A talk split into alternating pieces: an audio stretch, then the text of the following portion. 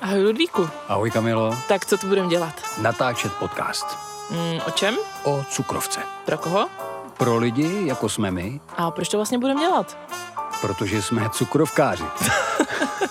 ne, budeme to dělat proto, aby jsme vám ukázali netradiční pohled na život s cukrovkou. Budeme si zvát spoustu zajímavých hostů. Budeme bořit mýty. Budeme tu prostě pro vás. Takže nás poslouchejte a určitě se dozvíte něco zajímavého. Vítáme vás u dalšího dílu podcastu Okolo Dia a mám hrozně velkou radost, že tu můžeme přivítat našeho prvního hosta v roce 2022 a to je Lucka Podolová. Ahoj Luci. Ahoj Kamila Ludvíku. Ahoj. Tak, máme velkou radost oba dva s Ludvíkem a vy se určitě ptáte, kdo to Lucka je. Lucka je certifikovaný AIP coach, a je mi úplně jasný, že teďka si říkáte, "E, cože, tak já vůbec nevím, co to AIP znamená, ale to vůbec nevadí, protože v dnešním díle se to určitě dozvíte. To bez pochyby, ale nebudeme předbíhat. Nejdřív bychom vám chtěli Lucku představit vlastně, odkud vyšla. Kdo byla Lucka Podolová? Děkuji za otázku. Já bych řekla, že jsem byla pacient a to už úplně od dětství. Nejprve to byly takové ty dětské nemoci typu záněty středouší, časté antibiotika a potom už se začaly na to nabalovat autoimunity. Nejprve atopický exém, ten jsem měla v nějakých pěti, šesti letech, poté neutropenie, která byla v devíti letech a poté revmatoidní artritída v 21 letech.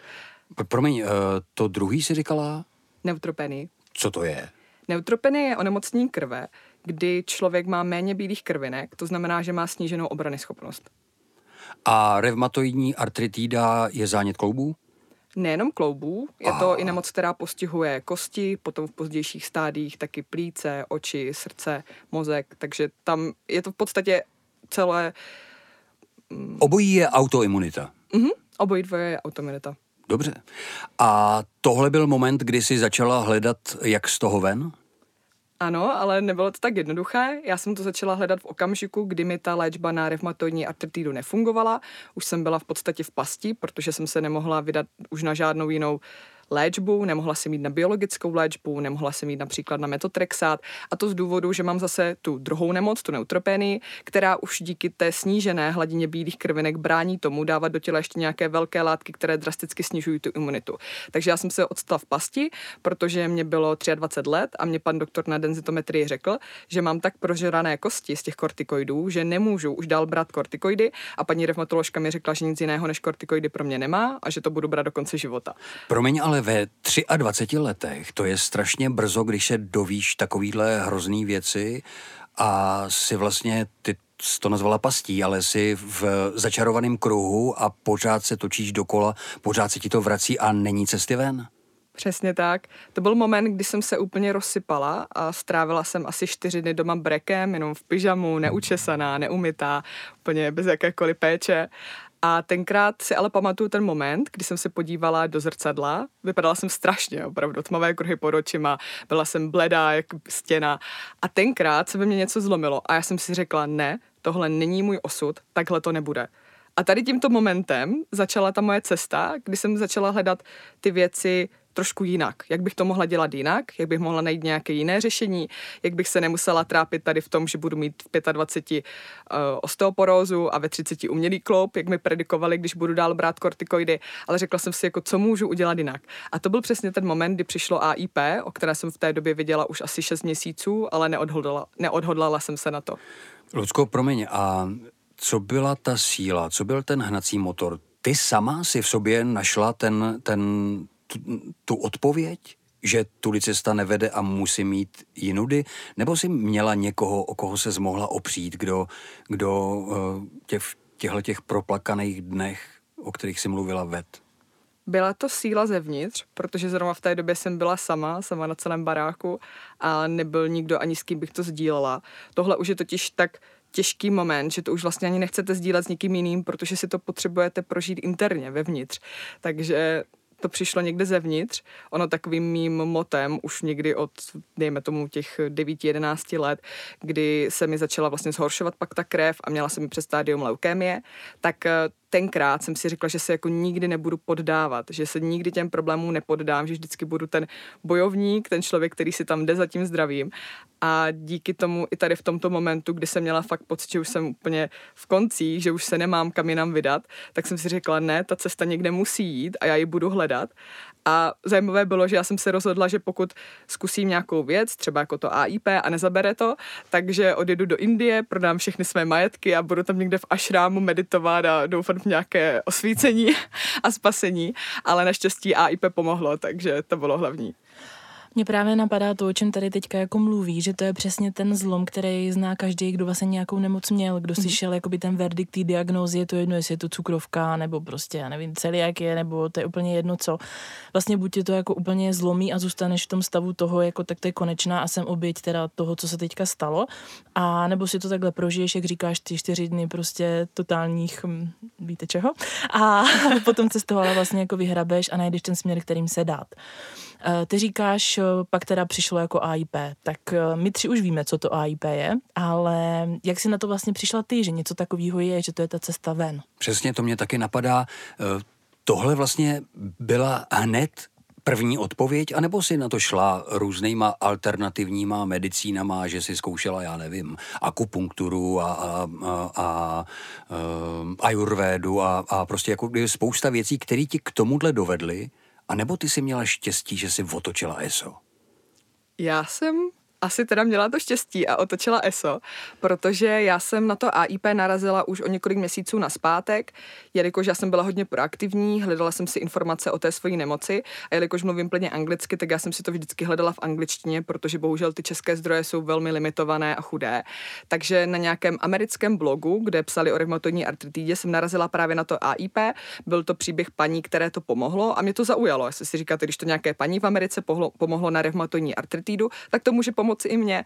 Takže já jsem se o to začala zajímat, už jsem si o tom pomalinku něco načítala, to bylo někdy v tom létě 2018, ale neměla jsem ještě takové to odhodlání, nebyla, nebyla jsem ještě tak možná i zlomená, když to tak řeknu, aby jsem se do toho pustila a zůstávala jsem pořád v takové té komfortní roli pacienta, který chodí neustále na ty kontroly a bere vysoké dávky kortikoidů a plakvenil, což jsou antirevmatika a žije takovým tím klasickým pacientským životem.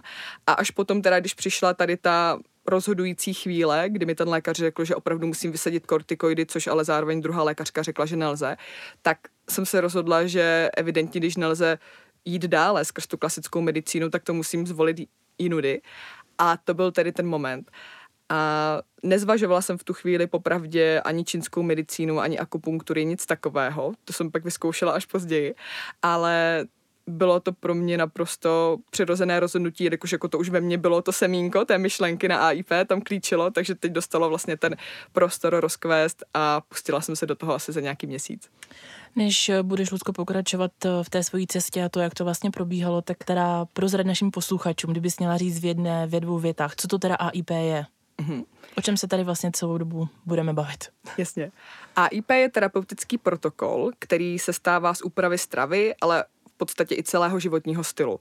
Takže řešíme spánek, řešíme zvládání stresu, řešíme dostatečnou pohybovou aktivitu a zároveň se tam taky řeší toxiny, znečištění vzduchu našeho okolí a velkou roli tam taky hraje psychika, nastavení mysli, to, jaký vztah máme k sami k sobě. Takže je to takový hodně holistický přístup k, k řešení našich problémů od stravy až po to, jak o sobě smýšlíme. Takže kdybychom AIP měli dát do nějakého šuplíčku, tak by to byla celost funkční medicína?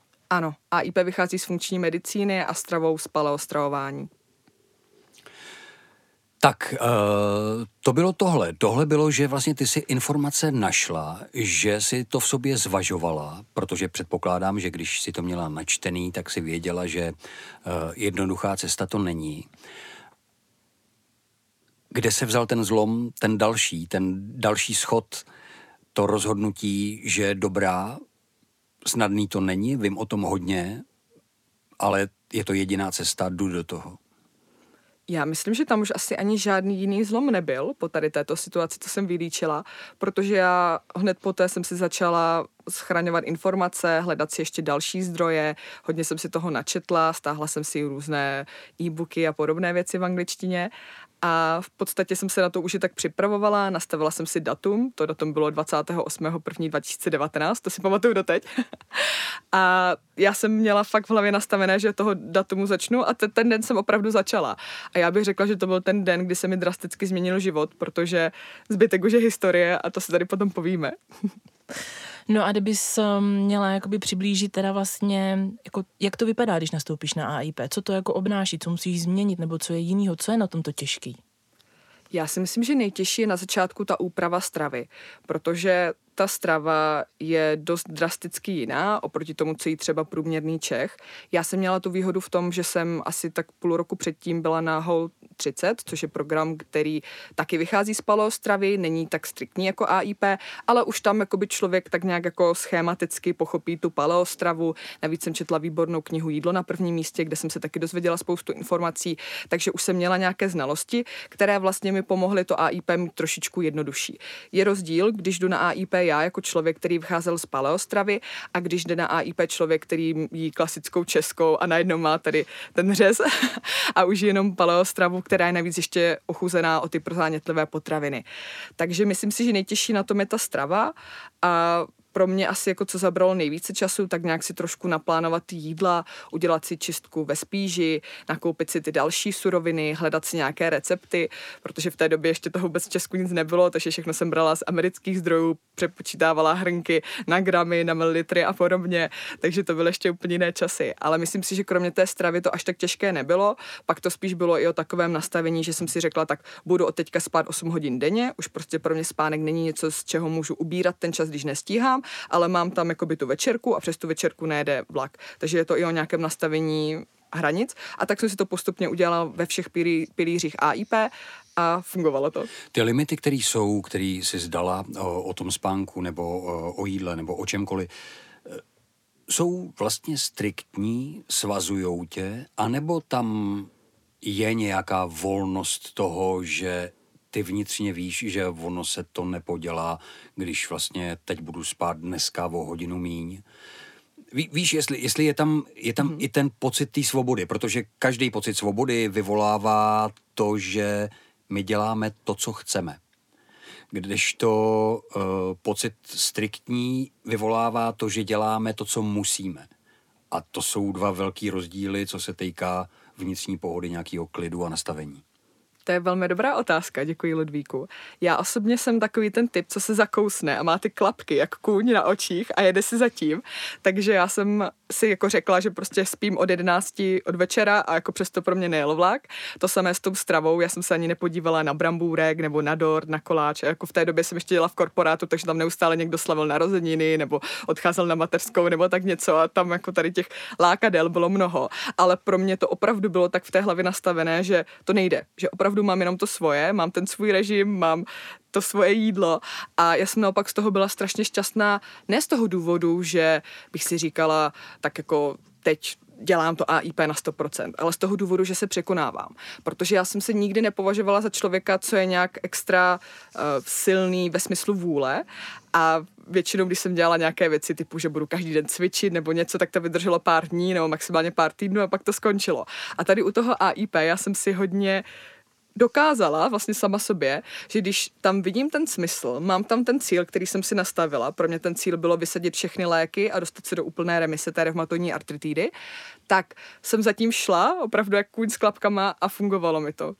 Ale chápu, že jsou lidi, kterým může fungovat lépe ten pocit nějaké volnosti a v dnešní době už se na to dívám trošku jinak, protože já jsem si potom rozklíčovávala i v sobě tu tvrdost a další svoje vlastnosti charakterové a Tím právě, mi... promiň, mi nahráváš na otázku, ty říkáš, že tohle bylo, že vlastně, že jsi, že jsi byla na sebe přísná. Mm-hmm. Zajímá mě, kam jsi došla. Jako, uh, teď už ty uzdy jsou volnější? Určitě, mnohem víc. To je v podstatě věc, kterou se učím od začátku té eliminace až do teď, ale myslím si, že jsem v tom udělala už opravdu velký krok. A v dnešní době už to vnímám tak, že mám svůj režim, mám ho nějakým způsobem optimalizovaný z hlediska životního stylu a z hlediska stravy a podobně, ale když je nějaká příležitost, tak si třeba dám kus něčeho, co nespadá do paleostravy, nebo třeba se, uh, nevím, nebo třeba ponocuju, jdu spát později, takže není to určitě v dnešní době problém, ale v té době to pro mě neexistovalo. V té době opravdu prostě 11 večer spát a tečka. Mluvila si právě, nebo použila si to slovo eliminace, eh, to je slovo, který je v rámci AIP protokolu úplně hrozně zásadní, protože uh, pro posluchače, aby to pochopili, v rámci protokolu jsou nějaké jednotlivé, řekněme, fáze nebo kroky, které na sebe navazují a ten krok, ze kterého mají všichni největší strach, dovolím si to takhle nazvat a říct, nebo aspoň tak to vnímám já, je právě tady ta eliminace, to, že hodně osekáte jídlo, aby mohla přijít ta další fáze, řekněme, ozdravení té imunity nebo toho těla. Chápu to takhle dobře? Přesně tak. Krásně to řekla Kami. Myslím si, že ta eliminace je největší strašák pro ty lidi jenom proto, že nikdy takhle nejedli a nedokážu si představit, co to teda bude v praxi znamenat. Protože když někomu řekneme, že mu v podstatě zůstane jenom zelenina, kromě lilkovité zeleniny, ovoce, maso, vnitřnosti a bylinky a kokos, tak ten člověk se zhrozí a řekne, jako co budu jíst. Ale potom, když už si najde ty svoje recepty, zjistí, že má třeba rád vývary pomalu tažené, že mu chutnají různé masové směsi, saláty, že se z toho dá i péct krásně, tak v tu chvíli už si potom na to navykne a často se mi potom stává, že třeba lidé jsou na té eliminaci i déle, protože si to prostě užívají. Zvykli si a vyhovuje jim to. Mimochodem, já jsem četl v nějaký literatuře, nespomenu si, ale eh, že na eliminaci by si neměla eh, zůstávat eh, hodně dlouhou dobu, že to pro to tělo úplně prospěšný zase není. Ano, to byla literatura ode mě. A to, tak i, i to je možný.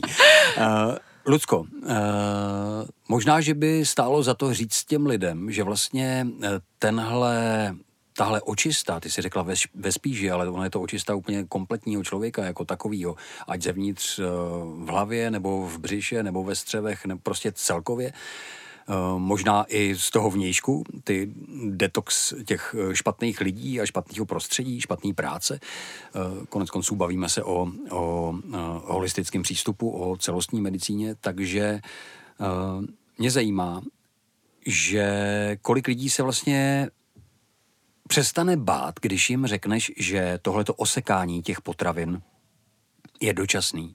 Že vlastně spoustu z toho se jim tam pravděpodobně vrátí a budou jíst, neříkám, že tak jako jedli předtím, ale hodně normálně.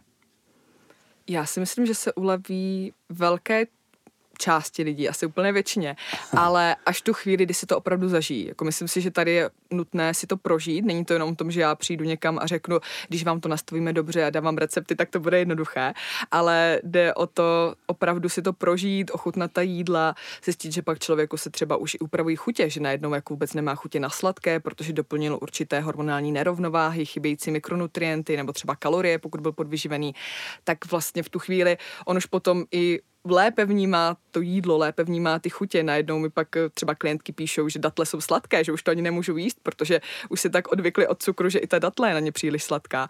Takže tam je to hodně o tom, až si to člověk prožije. Ale myslím si, že mít toho člověka, který tam řekne, bude to dobré, je to jenom na krátkou dobu, je to maximálně na tři měsíce, když budeme teda specifičtí, ta eliminace, tak myslím si, že v tu chvíli to pomůže tomu člověku, aspoň trošku. Ty tady říkáš to slovo, že je nutný si to prožít. Ty jsi to prožila, ty jsi tím prošla a víš, jaký to je a tím se tak nějak oklikou vrátím vlastně zpátky k tobě. Když si tím protokolem prošla a měla si to za sebou, tak, tak co přišlo? Úleva, symptomy zmizely, nebo co se stalo? Navážu teďka na Kamy. Mě by zajímalo, jestli vlastně ty si na sobě poznala, že to funguje. Mm-hmm. Určitě, poznala, jinak bych to neseděla.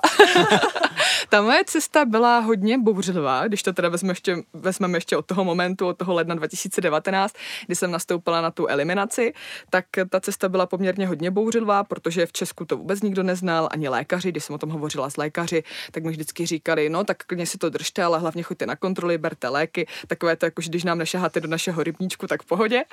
A i moje rodina na to byla poměrně skeptická, protože já pocházím z Moravy a tam se říká, že jízdce má všechno, takže moji rodiče říkali, ať jim všeho, ale pomálu.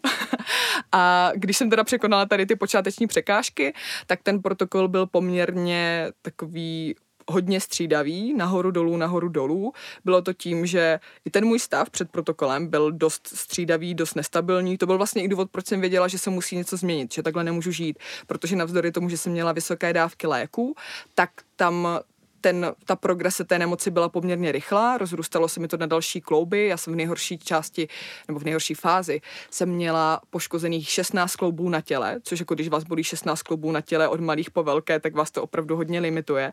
A měla jsem dobré dny, kdy jsem mohla fungovat, asi revmatici, co nás teď poslouchají, tak to znají, ale měla jsem dobré dny, kdy jsem mohla v pohodě fungovat a svět mi připadal v pohodě a všechno bylo v klidu.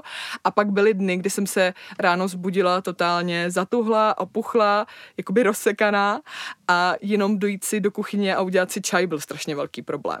A takhle jsem to teda měla před startem a po startu té eliminace to samozřejmě ne, se nezlepšilo po týdnu ani po dvou a naopak ten průběh byl takový, bych řekla, možná ještě výraznější, že opravdu třeba tři dny jsem byla v pohodě, dva dny jsem měla nějakou menší ataku, pak jsem byla zase třeba pět dní v pohodě, pak jsem měla čtyři dny ataku, takže takové jako různé výkyvy tam byly, ale postupně jsem sledovala, že se ty výkyvy jakoby zmenšují, prodlužují se ty fáze, kdy je mi lépe a že se to tak nějak jako celkově zlepšuje. A už asi tak po dvou, třech týdnech jsem sledovala, že mám o něco víc energie, lepší náladu, že i ráno se mi lépe vstává. Takže jako nějaké drobné symptomy tam byly už ze začátku, které se zlepšovaly, ale takové to hlavní zlepšení, kdy jsem poznala, že se mi ty klouby už vlastně nenatíkají, že už nemám nějaké otoky, bolesti, stuhnosti, už nemám ranní únavu, už nemám brain fog, mozkovou mlhu, což je taky velmi častý symptom, kdy se ráno zbudíte a nevíte, která by je, tak to jsem vypozorovala po dvou měsících. Takže po dvou měsících eliminace se mi to tady po těchto malých bouřích ustálilo a pak to tak vlastně už bylo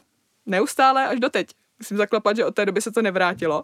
A tady ještě, co bych chtěla zmínit, tak je to, že já jsem tenkrát udělala chybu, že jsem v té eliminaci byla déle, protože přesně ten moment, co jsem popsala, po těch dvou měsících byl ten moment, kdy jsem správně měla znovu zařazovat. Jenže já jsem neměla žádného kouče, já jsem ještě nebyla certifikovaný kouč a nevěděla jsem to a měla jsem hlavně strach, takže já jsem jako by tu eliminaci zbytečně přetahovala, což jako nebyl nějaký drastický problém, ale spíš jsem si jenom prostě tím protáhla ten protokol, protože samozřejmě je rozdíl, jestli zařazujete už po dvou měsících nebo po třech.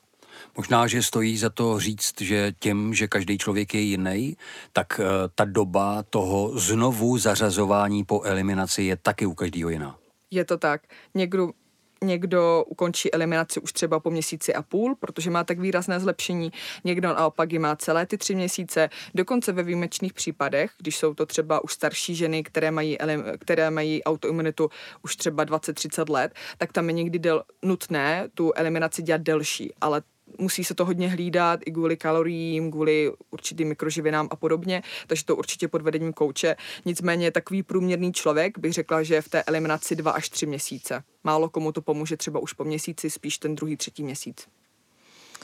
Uh, teď si nám teda tady Luci popsala nějakou tu cestu toho protokolu, jak si vlastně vnímala ty změny, to, jak se vlastně všechno kolem tebe měnilo, ale myslím si, že už teď je všem jasný to, že to není jenom o jídle. Ten protokol je prostě o tom, že se měníš nejen ty, ale i to všechno, co je kolem tebe. Práce, přátelé, lidi, tvůj pohled na svět. Tak jak si to měla ty a jak se potom vlastně stalo, že ty se stala AIP certifikovaným koučem? To bude dlouhé povídání. Máme čas. Já jsem to vzala opravdu hodně zevrubně, opravdu od píky. A nejenom teda kromě toho, že jsem upravovala tu stravu, tak eh, nejenom, že jsem upravovala stravu, ale taky jsem se vrhla na nějaký osobní rozvoj, začala jsem si rozplétat různé věci v sobě, začala jsem taky řešit více ten spánek, který jsem vždycky vybrala jako, že je fajn, ale že když se nestíhá, tak se ubere z něho, protože jsem studovala dvě výšky a asi každý student to zná. a taky jsem hodně řešila třeba ten pohyb, protože revmatici vědí, že hýbat se s revmatoidní artritidou je hodně omezené kvůli těm kloubům, ale díky tomu, jak se mi to zlepšovalo, tak jsem postupně přidávala i jogu, pilates, kondiční cvičení, kalanetiku a rozšiřovala se ten repertoár i zvyšovala kvantitu toho svého cvičení. Taky jsem pracovala na vztazích, byť si myslím, že zrovna tady tento pilíř jsem měla tak jakoby nejvíce pořešený. A pracovala jsem samozřejmě taky na stresu, který se ukázal, že je hodně velkou složkou. Obecně je to velká složka u každé autoimunity, takže pokud máte autoimunitu, tak jedna z věcí, kterou určitě musíte řešit, tak je váš stres. A u mě ten stres hrál hodně velkou roli i s mojí povahy, která je taková, že si jako věci už od dětství hodně zabírá a řeší to hodně v sobě a i z mého pracovního prostředí, protože v té době jsem pracovala jako marketák ve velkém korporátu a taková ta toxická efektivita ten tlak tam opravdu byl. Takže i ten stres byl pro mě hodně velký pilíř. A já si myslím, že pro mě určitě AIP neskončilo víceméně doteď, i když tu eliminaci mám za sebou dva roky, tak na té cestě toho optimalizování životního stylu a hlavně nějakého rozklíčovávání mé osobnosti a sebepřijetí a taky učení se sebelásce, tak vlastně na té cestě jsem doteď. A to bych chtěla jakoby předat tady všem, že i když si třeba projdete nějakou eliminační dietou, nemusí to být ani automatní protokol, čímkoliv jiným, tak vždycky si z toho vezměte i to navíc. Nejenom jako to, že si přijdete třeba na nějaké intolerance, ale opravdu si zatím hledejte víc a víc a víc, protože nikdy to není jenom o stravě, ty nemoci vycházejí z nás zevnitř a já říkám, že vždycky ty nemoci začínají v hlavě a až potom ve střevech. To je hezký, já vůbec nevím, co na to mám říct. Já teďka taky úplně jenom sedím. Já jsem se přistihla, jak sedím, koukám, poslouchám a řík, vůbec mě nenapadá vlastně jako, na to se teď mám zeptat. já jsem neřekla, jak jsem se stala Teď koučem. jsem to chtěla vlastně. říct, no. A jak se to stane, že teďka jsi vlastně certifikovaný AIP coach a že to, čím jsi prošla, vlastně teďka v tom pomáháš druhým lidem? U mě tedy tím, jak jsem nastoupila na tu eliminaci, tak se začal ten život měnit úplně ve všech směrech. A zajímavé bylo, že já jsem si začala i víc uvědomovat, jak mi ta kariéra nesvědčí. Což bylo trošku jakoby v rozporu s tím, co jsem žila předchozích několik let předtím, protože já jsem sněla o tom, že budu marketák v nějaké ideálně módní značce nebo módním domě, něčem takovém. A pracovala jsem na tom, aby jsem si budovala portfolio, aby jsem sbírala kontakty, aby jsem získávala zkušenosti. A viděla jsem se opravdu v tom marketingu, viděla jsem se, jak pracuji pro nějakou značku. A v tu chvíli jsem si uvědomila, že mi to vlastně vůbec nesedí, protože nejsem ten typ, co by rád někomu něco vnucoval. Já jsem navíc i minimalista, což jsem jako do té doby tak trošku bylo, ale říká jsem tak, jako je to práce, je to pro peníze, to je v pohodě. A člověk si začne uvědomovat, že to není v pohodě. Že vy ty hodnoty máte jedny a vy jste jeden člověk a vy si neumíte rozpůlit na Lucku v práci a Lucku v osobním životě, která má jedny hodnoty a druhé hodnoty. Takže já jsem si postupně začala uvědomovat i ty různé disonance v mých hodnotách a říkala jsem si tak, co s tím můžu udělat, abych si ten život více sladila. A mě hrozně baví pomáhat lidem, mě taky vždycky bavilo i nějakým způsobem učit nebo edukovat. Já jsem dělala už třeba na střední různé nějaké jako povídání a doučovala jsem jazyky a podobně. A tak jsem si říkala, jako co bych mohla dělat. A zároveň, taky když se mi podařilo tak rychle a nečekaně, to naprosto nikdo jakoby tomu nevěřil, že mi to AIP zabere, kromě mě samotné, tak když se mi podařilo tak rychle dostat se do té remise a opravdu dokázat, že ty nemoci nejsou tak neléčitelné, jak nám lékaři říkají, ale že se s tím dá něco dělat, ale musí to vycházet z nás zevnitř, tak jsem si říkala, že s tím musím něco udělat. Protože nikdo jiný v Česku to tady nedělal, nikdo jiný v Česku nebyl AIP coach, nikdo jiný v Česku ani neříkal lidem, že něco takového existuje. Mě možná, když by mi někdo řekl třeba v těch devíti letech, že mám první autoimunitu a že jako hodně na čase se podívat na můj životní styl, na to, co jím, typickou českou samozřejmě, podívat se na to, jak spím, jak moc jsem citlivá a podobně, tak možná by mě to změnilo. Ale já jsem vlastně vděčná, že to nikdo neudělal, že jsem si na to přišla tou tvrdou cestou a že teď to můžu předávat dál. Takže tady s tímto pocitem, že musím za A změnit práci a za druhé nějakým způsobem přinést AIP do Česka a ukázat to dalším lidem v Česku, kterých je vlastně milion, v Česku je více než milion lidí s autoimunitou, tak jsem si hledala tu cestu a už ani nevím jak, ale narazila jsem na to, že Sarah Ballantyne, což je vlastně jedna z takových řekněme, matek automatního protokolu, dělá i kurzy pro lidi, kteří chtějí být koučové v tomto směru. Jmenuje se to AIP Certified Coach a je to americká certifikace, která trvá dva až tři měsíce a je to poměrně dost náročné. Já jsem se do toho přihlásila, studovala jsem tam na začátku imunologii v angličtině, což byl trošku hardcore a pak jsme se teda učili vyloženě o tom, jak pomáhat těm lidem, jak je vést skrz ten protokol, jak jim to přizpůsobovat, protože na každou automitu se ten protokol dá trošku přizpůsobit, ale to už bych zabíhala do detailu. Každopádně provedli nás tam tak úplně od nějakých jako vědeckých základů až po tu práci s člověkem.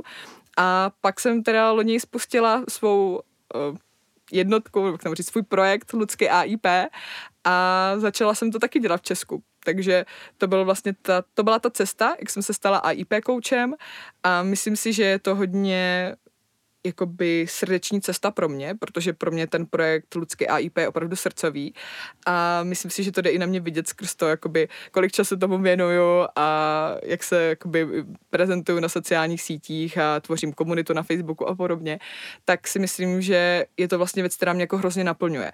A to mi dalo velkou vděčnost, protože navzdory tomu, že se občas setkávám s nějakým jako opovržením nebo dokonce i odporem, třeba ze strany jako odborníků nebo nějakých lidí, kteří prostě v tohle nevěří, tak mi to dává velký smysl, protože to pomohlo už stovkám lidí a já vím, že to může pomoct i tisícům, desetitisícům, statisícům, jenom se to k ní musí dostat.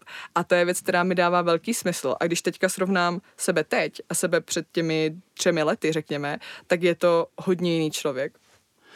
Já jsem trochu zaskočený tím, eh, tím tvým zvláštním nábojem. Ty by si mohla jako vedlejšák prodávat odvahu, protože eh, ty ses vlastně odvážně rozhodla pro tenhle směr, který si na sobě vyzkoušela, pak si se odvážně, protože jestli jsem to pochopil dobře, tak eh, řekněme to veřejně, ty jsi se vzdala dobrý, lukrativní práce, dobrýho uh, zaměstnání ve prospěch tohodle, ty jsi věděla, že uh, AIP ti pomohlo a ty ses rozhodla jít do nejistoty, že s tímhle pomůžeš jiným. Je to tak. Já jsem se nechala vést srdcem, zahodila jsem všechny ty krásné parfémy a kosmetiku, co jsem měla ze své předchozí práce, protože jsem pracovala v kosmetickém korporátu. A následovala jsem to srdce a to mě vlastně dovedlo až jsem tady do této židličky s vámi. Lucko, uh, ty o sobě říkáš, že jsi zastánce stoicismu. Mm-hmm. Proč? Čím tě to oslovilo? Stoicismus je krásná filozofie, která, možná to neznáte, je víceméně postavená na tom, že dělá člověka silnějším, odolnějším vůči vnějším událostem, dělá ho mentálně odolnějším a dělá ho i trošku to řekla, odosobněnějším od některých věcí, protože tam zdůrazňuje ten nadhled. Nadhled nad věcmi a vlastně odstup a nějakou jakoby diferenci externí a interní věci. A já jsem byla stojkem už dlouho, asi bych řekla dlouho předtím, než jsem se to dozvěděla, že se to jmenuje stoicismus, protože já mám tu svoji filozofii hodně v mém životě formovanou skrz ty nemoci. Mně bylo 9 let, když přišla ta první těžká autoimunita, pak vlastně mi bylo 11, když jsem měla před stádium leukémie, což byl takový moment, který mě hodně zlomil, protože to byly takový ty to byly takové ty křehké dospívací roky a v té době nechcete vůbec nic takového řešit. Potom v 17 přišel další zlom, kdy jsem měla tak těžký zánět uzlin a mandlí, že v podstatě to vypadalo, že možná umřu na sepsy, protože už v té době jsem měla tu automunitu, která je poruchou krve, takže tam už byl nějaký problém s automunitou a to moje tělo nemuselo tenkrát tak jakoby zvládnout ten nápor. A pak ve 22 nebo 23 přišla ta další automunita, takže ono to bylo poměrně dost formované, celá ta moje osobnost, celý ten můj přístup k životu skrz ty nemoci. A já vždycky, ať přišel jakýkoliv tady z těchto momentů, které jsem teďka vylíčila, tak jsem si řekla, že se tomu nepoddám. Já to mám i vytetované na žebrech, nad giving in. A proto já to vnímám tak, že ten život vlastně je o tom, že padneme na hubu, něco si z toho vezmeme a znovu vstaneme jdeme dál a pak teda v ideálním případě bychom nespadli na hubu, ale jelikož je to život a my nejsme dokonalí, tak zase spadneme, zase se naučíme novou lekci a vlastně to je na životě to krásné, že tam máme ty pády nahoru a dolů, že tam máme tu cestu toho osobního rozvoje, toho učení se. Ale samozřejmě, to bych chtěla zdůraznit, musíme tomu být otevření. Vám to nedá nic, když tomu nebudete otevření a nebudete si to v tom hledat. Pokud jenom si řeknete, Ježíš Maria, teď se mi stalo něco hrozného, nebo Ježíši, teď mám nemoc, a budete se jenom sebelitovat a budete si říkat, že vám to přišlo jako nějaká špatná sudička, co na vás mávala proutkem nebo tak, tak si z toho nic nevezmete. Ale je velmi důležité být tomu otevřený. A já právě teda skrz tady tyto všechny životní pády a zase jako zestupy mm. jsem se naučila vlastně ten osud milovat. A až potom, když jsem narazila na stoicismus, to bylo někdy právě v době AIP v roce 2019, tak jsem zjistila, že oni mají tady tuto teorii, nebo bych to řekla takový ten princip, zvaný amorfáty. Miluj svůj osud. A to je přesně tohle, to, co jsem teď vylíčila, že milujete ten svůj osud, nehledě na to, ať se vám děje v úvozovkách dobré nebo špatné, a se mnou to okamžitě zarezonovalo. Já jsem věděla, že je to věc, která mě hodně zajímá. Pustila jsem se do toho a došlo to vlastně až tak daleko, že o tom teďka připravu další projekt Ludsky Stoik. To, co tady teďka si říkala, nebo ty slova, které prostě tady na nás působí, um, já naprosto s tebou souhlasím a jde z toho cítit jakoby ten strašný optimismus a ta chuť jakoby nikdy to nevzdat. A to bych tady chtěla jako zdůraznit, protože uh, lidi, co mají jako nějakou nemoc, tak to ví, že prostě se cítí úplně totálně dole a mají pocit, že ten život pro ně skončil, ale opravdu je důležité to, co říká uh, Lucka. Mm, vstát, uvědomit si, že to je opravdu ten váš osud, ta vaše cesta, vy se nesmíte nechat jako tím podat a jít vlastně dál. To je i to, proč s Ludvíkem jsme jako spojili cesty s Ludkou, nebo jak to říct, proč vlastně tady sedí, proč si povídáme. A já jsem si tady do svých podkladů, který na ten dnešní rozhovor, takhle jsem si připravila, jsem si tady potrhla větu, kterou jsem našla na tvém Instagramu, která jsem hrozně chtěla, aby tady zazněla a to, že cesta k uzdravení vždy začíná rozhodnutím. To se mi prostě strašně líbilo a proč to říkám? Protože ten dnešní díl se chýlí ke konci, ale my bychom s Ludvíkem vlastně chtěli říct ten point, ten bod toho, že tenhle díl nebyl jenom o tom, aby jsme vám Ludku představili, ale sdělili vám i tu jednu velkou věc, kterou jsme naznačili už na konci roku 2021. Já bych mezi uh tyhle ty dvě věty, které si řekla na konci, bych vložil ještě jedno. Eh, my tady vlastně dneska netočíme, aby jsme vám Lucku jenom představili jako člověka, ale my vám ji představíme i jako kouče. A abyste to měli z první ruky, abyste věděli, že to nejsou jenom věci, které jsou vyčtené, které se nějak říkají, že eh, ne nadarmo Lucka něco vystudovala a je certifikovaný kouč, tak eh, my to s kamy podstoupíme. Je to tak. My to podstoupíme samozřejmě za, za vedení a koučování Lucky, protože uh, jsme přesvědčení o tom, že to je strašně náročný. Že to je náročný právě ty křižovatky, kdy nevíte, jestli z rohu nepř, nepřijede auto, když chcete přejít uh, od toho tam ta Lucka je, od toho ji tam budeme mít, ale o tom si povíme v příštím díle. Krásně řečeno. tak, tak zatím. Lucko, díky moc. A vlastně v příštím díle se uslyšíme a popíšeme to, eh, čím si budeme procházet. Vlastně budeme reflektovat na to, čím jsi prošla ty a spoustu tvých klientů, který už ty si provedla. A budeme to demonstrovat pro ty, který třeba váhají a chtěli by se nechat výst a chtěli by vzít ten svůj život, to svý uzdravení do vlastních rukou. Tak jo, Luci, děkujeme moc, vy se mějte krásně a příště se budeme těšit. Tak jo, pa. pa. Moc děkuju.